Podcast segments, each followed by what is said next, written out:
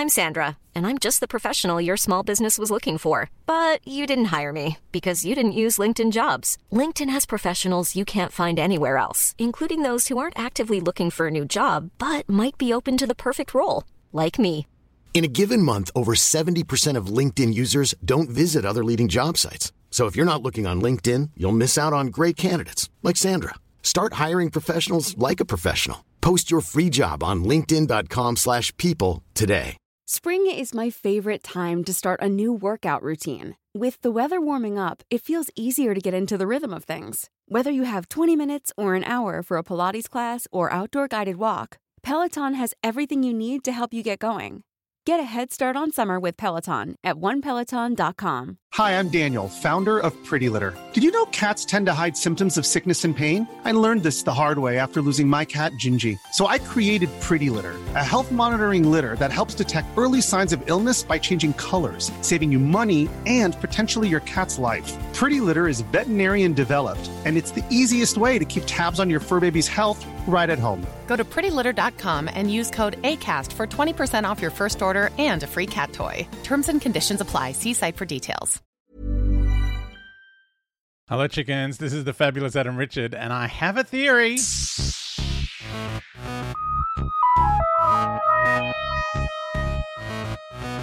Oh, hey, chickens. Uh, we are watching The Magician's Apprentice, and we probably will be until the end of the month. Um, it's been going for a while. This is the thing with Steven Moffat scripts, like they're packing references to things, and then you've got to, we've got to pull. We don't have to pull them apart, but I enjoy that part of it. But it means one episode can go for about four days.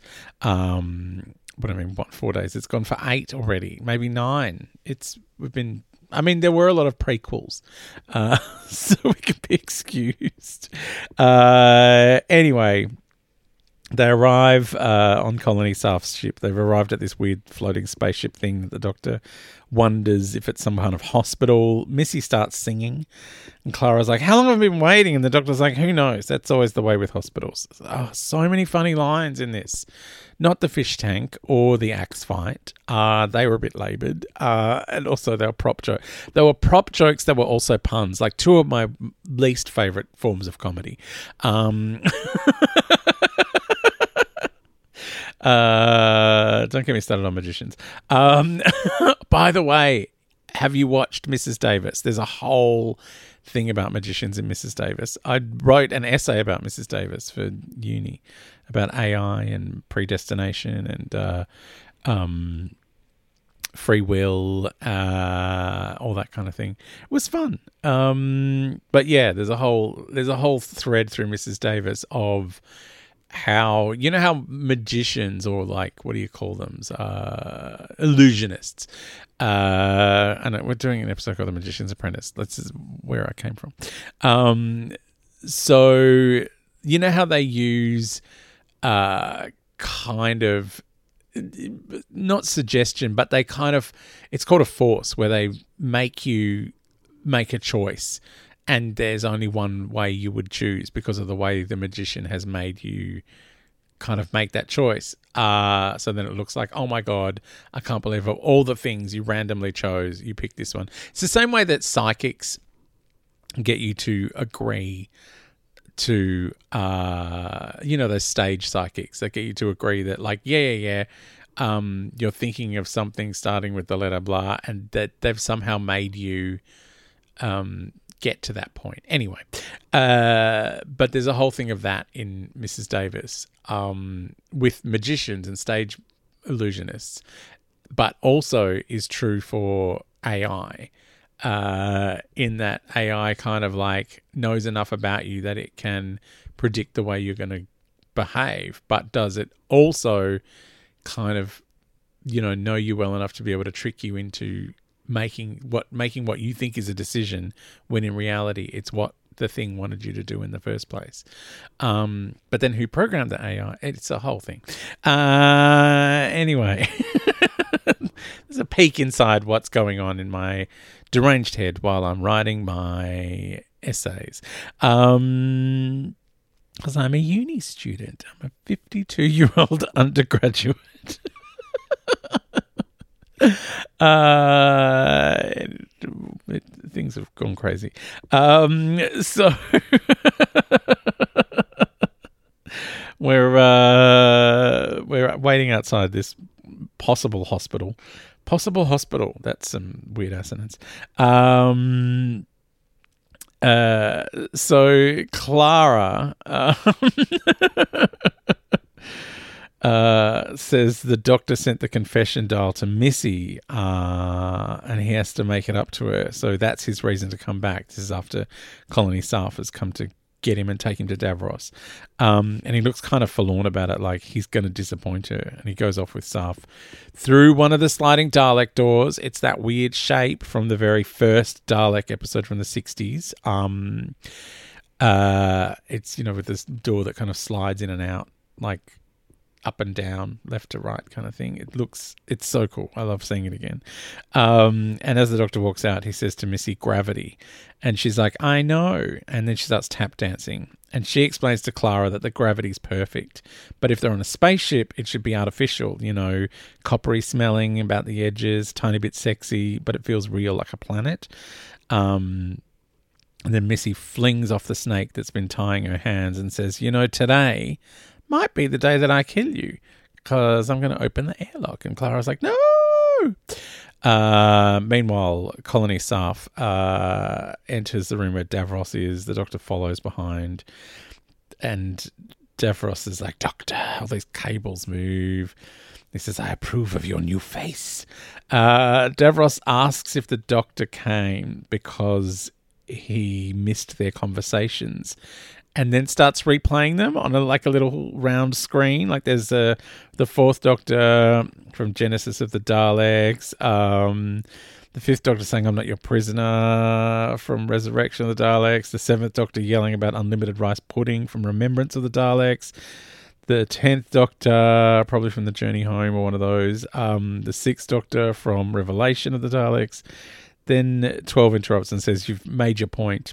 And then it's the fourth Doctor again, and he's doing his speech from Genesis of the Daleks, where he's holding the wires and he's about to blow up all of the Daleks, uh, the mutants, before they become Daleks. Like this is, you know, very early on, where there's only a couple of prototypes. And he's saying, you know, uh, what if someone from who knew knew the future pointed out a child to you who would destroy millions of lives, could you kill that child? And the doctor comes over to Davros's little wheelchair thing and turns off the screen and says, Yeah, I get the point. And Davros says, You feel guilt, shame. He said it was right to create the Daleks, and like the doctor's like, No, you're wrong. The doctor says this argument ended in the Time War, and Davros says it survived the Time War, but it will end tonight and that's why the doctor is here. And then Davros gets an alert. Apparently, Missy and Clara have escaped. Uh, Missy sticks her hand out into space and says it's warm. And she steps out into deep space, and it's like she can walk on, like it looks like she's walking on something, even though they're floating in space. And Clara's like, oh, there's ground. And Missy says they're on a planet, but it's invisible. And she's like, How would you find your glasses or the little girl's room? Like, what if you kissed an ugly? She's so mad. Uh, and then she says, Oh, unless you start syncing with the spectrum. And then buildings start to appear. And Clara's like, Why would you hide a planet? And Missy's like, Well, that depends on what the planet is, dear. And then she's horrified. She goes, I can't believe they've brought it back. Uh, the doctor looks out the window and sees the same vista that Missy and Clara were starting to see. Um, kind of spacey, futuristic looking buildings. And then he yells at Davros, Skaro, you brought me to Skaro. And Davros is like, Well, where does an old man go to die? But, a but with his children. Um, Clara asks what Skaro is, and Missy says it's the beginning where it all started. This is the planet of the Daleks. At which point, a really old school 60s Dalek yells out, Correct! Uh, it's right behind them in the dirt. Um, the doctor's looking out the window saying, Clara! Uh, and Davros says, You cannot help her now, Doctor. Then there are heaps of Daleks! Um, and they are with the TARDIS that they've obviously uh, procured.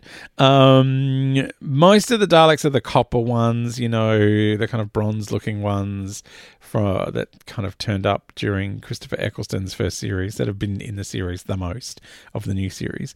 Um, but there is a black one. Was what was a the black one? Was there more than black one black one? Were they? I can't remember which one they were in. Oh, weren't they the Cult of Skaro? Wasn't one of those a black Dalek?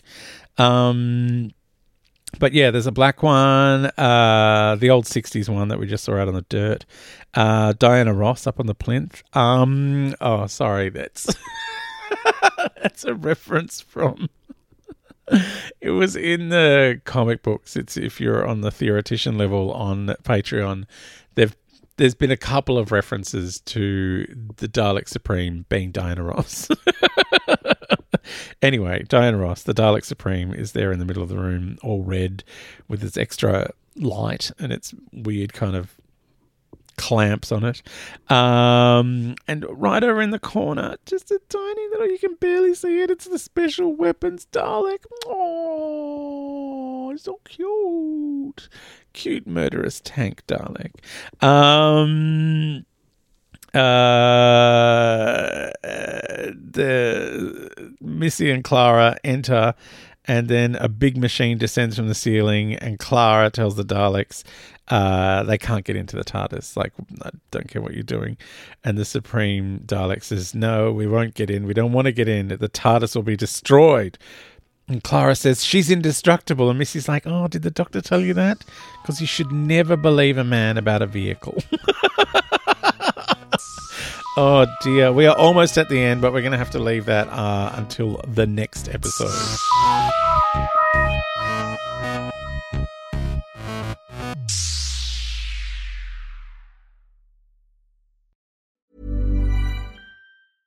Imagine the softest sheets you've ever felt. Now imagine them getting even softer over time. That's what you'll feel with Bowl and Branch's organic cotton sheets. In a recent customer survey, 96% replied that Bowl and Branch sheets get softer with every wash. Start getting your best night's sleep in these sheets that get softer and softer for years to come. Try their sheets with a 30-night guarantee. Plus, get 15% off your first order at bowlandbranch.com. Code BUTTERY. Exclusions apply. See site for details. Hi, I'm Daniel, founder of Pretty Litter. Did you know cats tend to hide symptoms of sickness and pain? I learned this the hard way after losing my cat, Gingy. So I created Pretty Litter, a health monitoring litter that helps detect early signs of illness by changing colors, saving you money and potentially your cat's life. Pretty Litter is veterinarian developed, and it's the easiest way to keep tabs on your fur baby's health right at home. Go to prettylitter.com and use code ACAST for 20% off your first order and a free cat toy. Terms and conditions apply. See site for details.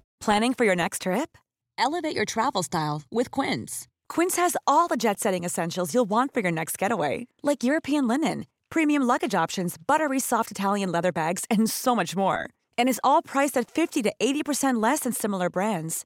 Plus, Quince only works with factories that use safe and ethical manufacturing practices.